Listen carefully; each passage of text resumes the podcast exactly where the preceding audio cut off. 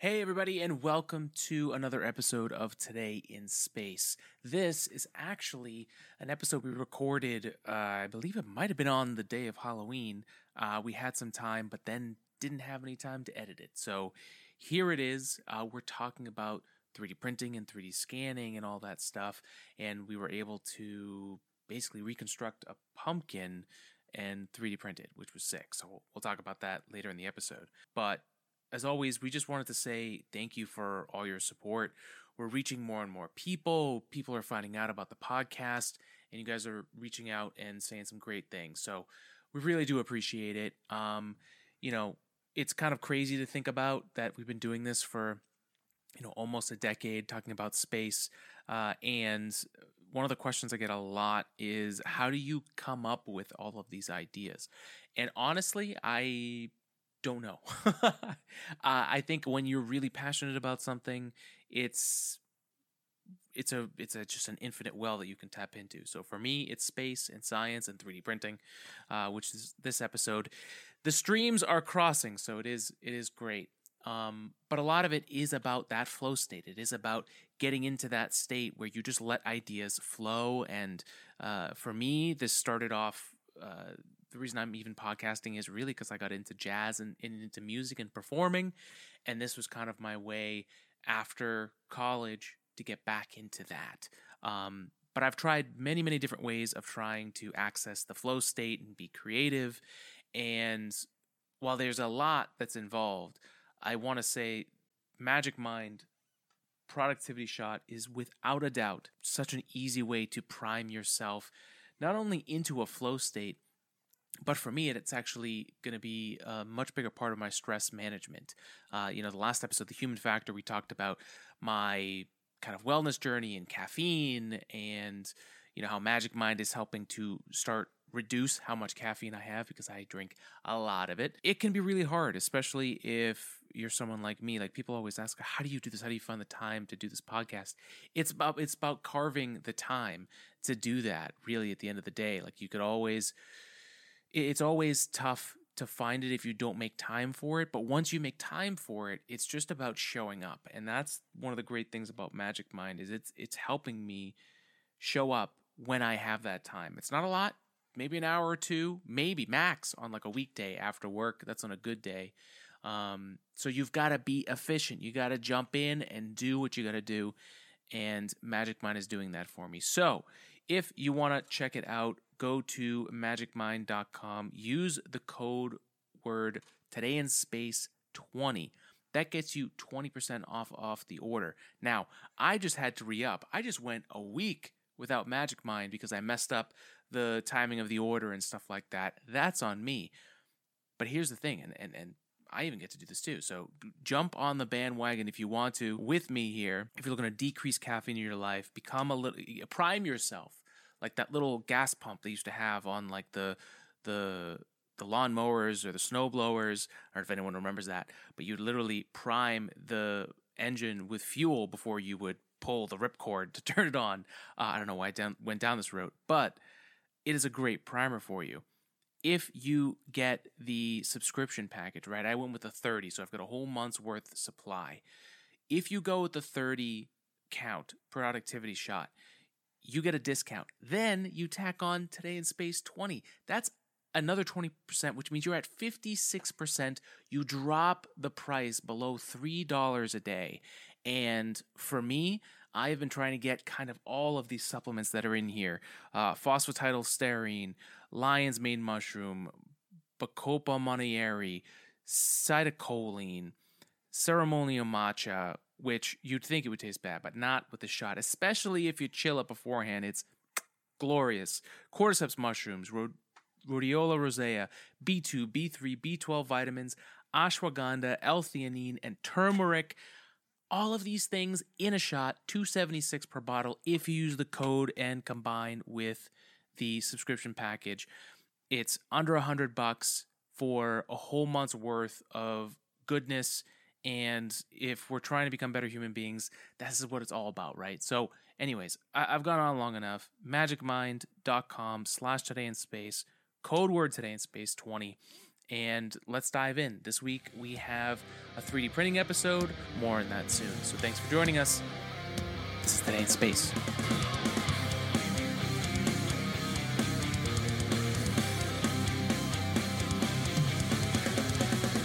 Hello and welcome to Today in Space. On this episode, this science officer is going to show you how we used 3D scanners to 3D scan a real pumpkin and make a 3D printed pumpkin stein. What did we do? What kind of science magic have we done? Well, this is our pumpkin that we got for Halloween that we were going to carve, and things just got busy. So now it's beautiful harvest. But one thing that you always see, especially with any kind of like food, right, is that over time it degrades. We've all seen the pumpkins that stay on the stoop a little bit too long and just extend the Halloween horror as they start to break down.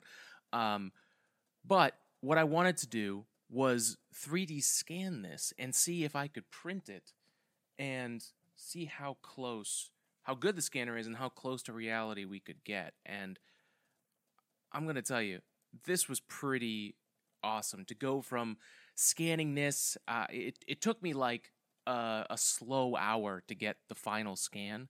But honestly, once I knew the right approach to use this scanner, which we'll talk about in a second here, it was like 25 minutes. So from 25 minutes of scanning and prepping all the file stuff, just making it a good model, right? And putting it on our 3D printer, overnight, this thing printed. And here it is, a capture, a digital capture of this pumpkin at a very specific time. It has some of the grooves that the pumpkin itself has. I mean, if you look at this area, it's really crazy what this scanner picked up. So kind of like the philosophical question is this like real? Like, what is this 3D model of this pumpkin? Is it a real pumpkin? What does it capture? What is it telling us about this pumpkin and all that stuff? So that's for later, but let's just start with some of the basics of how we got here. So we've been using 3D scanners for a long time. Some of my STEM journey, even some of this is documented in old episodes when I'm talking about working the second shift. That's my time in the 3D scanning world.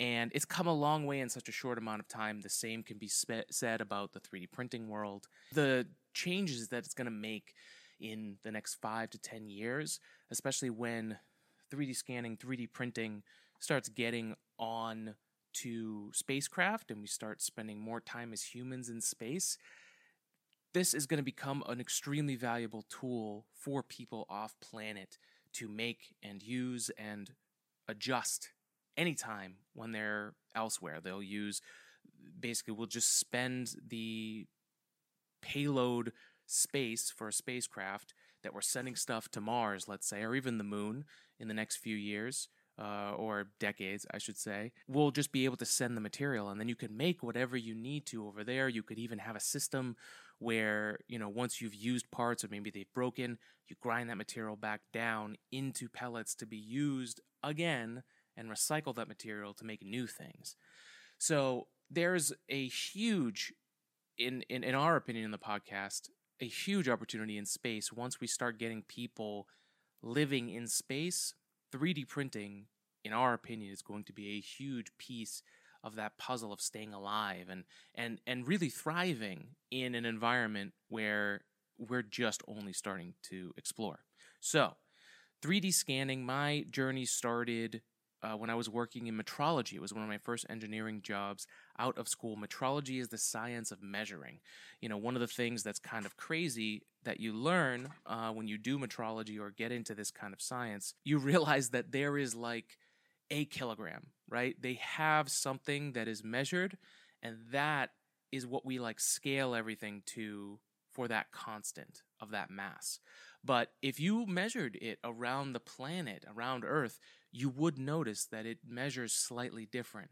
And I know we've started to do some tests of when we see gravitational waves and different disturbances that do happen to come through Earth, that there is like minute differences in the measurements. But we make a constant because it's easier to do things. But what is 1 kilogram technically is looked at every single year and updated if needed, which is kind of crazy.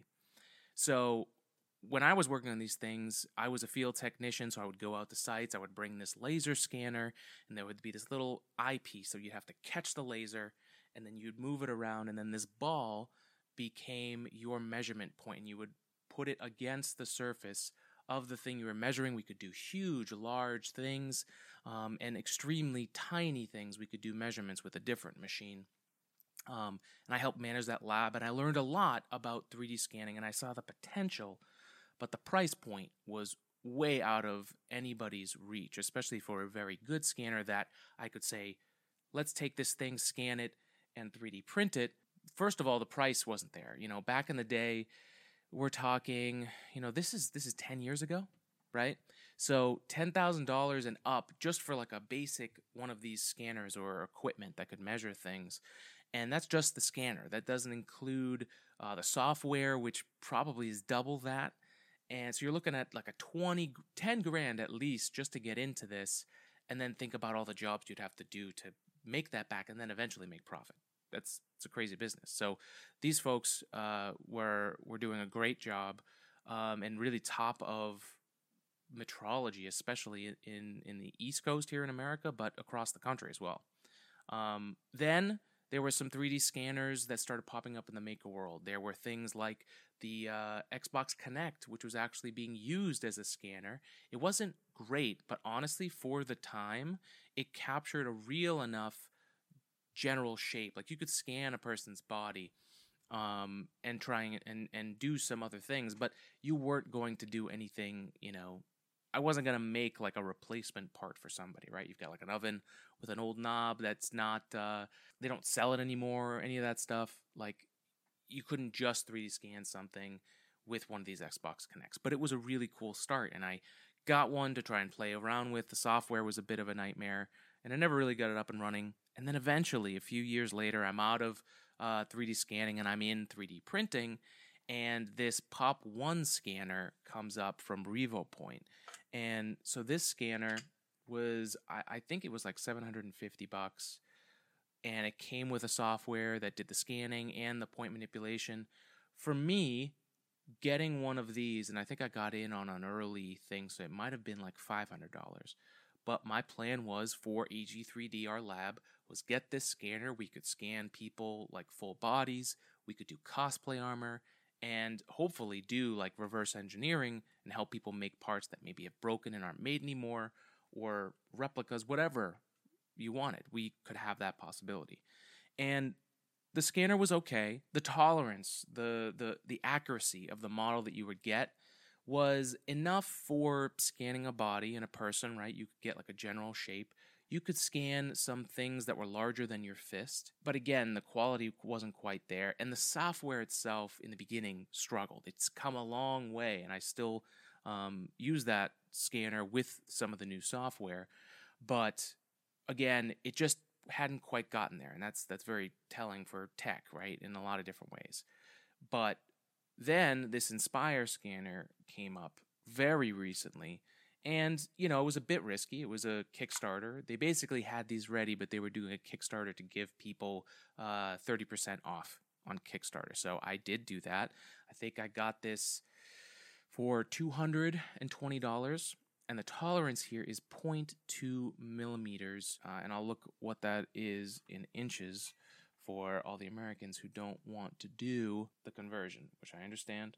I do it because millimeters are way better for engineering stuff, and also all the 3D printers are in millimeters. So we're talking about 0.008 inches of accuracy, of tolerance for the model. And you can see that here in this model. And one of the things that is really cool is that this now engineering, as they call it, grade scanner, opens up the possibility that you can capture a 3D model that's more accurate than the machine, the 3D printer, that you're going to print on. Because our 3D printers have an accuracy, a tolerance of 0.5 millimeters. So more than double the quality from the scanner, and you can just see how much that's changed things. And the software itself has gotten so much better. It's come leaps away. So Revopoint's really done a good job. I'm not sponsored by them. I'm a customer. But as someone who's out there doing the maker thing and, you know, trying to bring things into reality, there's a lot of things that we've done over the years before technology has kind of caught up. You know, with a set of calipers, these guys right here. So a set of calipers, if you've never seen those before, you can measure the outside of things between here, and you can measure the inside of things with this. People will also use it as like a drop gauge, so you know you can have a height and drop this down to whatever you need. I don't have a digital scale. A lot of them today will have a digital scale. I recommend this. This was just a way for me to catch up on my math skills and use the dials that back in the day, especially like Apollo era, they had these. Those brilliant engineers were doing most of that in their math, most of that math in their head. And tools like this were helping them do that. So all in all, I've taken a lot of what I've learned over the years, the different skills, the different jobs I've picked up, and I've stacked them in a way that allows me to use those skills, and it's not just a wasted time on something I'll never do again, which for me was what school felt like a lot. And with 3D printing, I'm able to go from this thing in my head, you know, from, hey, I've got this pumpkin, let me see if I can scan this. And now we have captured this pumpkin in a certain point of its lifetime, right? Because it's on its way out. We'll see if we can carve it in time. This pumpkin now, this shape is something we can print every single year. We can carve out eyes on this pumpkin. We can make this really whatever we want. We can make it a light now. We can now take this model and do what we want with it. And this real thing, this real pumpkin, is now digitized potentially forever in this 3D model. And I think I'm going to make this available online. So other people will be able to have this pumpkin shape in front of them and print it, which is very similar to what's happened in space. And one of the famous 3D printing examples of space is Butch Wilmore on the ISS making the 3D printed wrench. We have one here that is a representation of that. But that wrench was sent up to space digitally. It was then printed in space, brought back, used, brought back, and they did a whole bunch of tests of what this 3D printed material did in orbit versus in zero-G versus back on Earth. They found a lot of different things. The tensile properties were slightly different, better in some areas, more brittle in some areas, but the layer-to-layer bonding was better. And so there's all these different things that we can use 3D printing for. For us, we're very excited to see and potentially be a part of the 3D printing future in space and how we use that in missions, in situ, using the resources that are available to you, and also being resourceful and recycling the material that you send there to use through a 3D printer, a filament-based 3D printer like this one. So there are different tools out there, even for folks like you, if on a budget. There are 3D scanners that are well below $500. You could pick up a 3D printer like this one and a 3D scanner for under $500 if you were really good about it, and you maybe found one on eBay. You went with like a baseline 3D printer. Under $500, you could bring things into reality in an extremely high quality way. So it was a fun project, a really quick thing for me to do, and obviously a fun Halloween-based thing that we wanted to bring to you. It's a short episode, but there is, in the world that seems so crazy, there are a lot of amazing things out there if you look for them. And obviously, I'm not saying that there are plenty of problems. There are plenty of problems in the world that we need to solve. But we also need something to look forward to and things that can make the world better. And I truly do believe that 3D printing has that ability if we get this into the right hands. So I'm here to show you what's possible. I've been doing this for many, many years, and it's become my day job as well. So 3D printing really can change the world, and we're excited to show you more of the ways that it can do that. But that's it for this episode. Thank you for joining us. And what we want to do is ask you before we leave, what is this? What is this 3D printed part? Is it the real pumpkin? Is it just a piece of something, and it looks like a pumpkin, but it isn't a pumpkin? I mean, what does the quality of the captures of all the imperfectness of the surface, these little bumps and scratches from just life in the ground growing, right? Or is it something more? Is it some kind of capture of time of a real thing, almost like a memory that then anyone can have in front of them? That 3D printed wrench in space, is it special? Is the one that came back special? Is the file special? Is the 3D printer special? These are the kind of things I'm wondering from you. The big question of the day: if we 3D print something, is it real? Just like the replicator in Star Trek, is what comes out of that real? Is the Earl Grey hot that Captain Picard is drinking out of the replicator, is that real Earl Grey tea? These are the philosophical questions we're going to ask ourselves in the near future, and we're here to bring it up today before tomorrow becomes our reality. So thank you for joining us. Happy Halloween, and we'll see you on the next episode of Today in Space.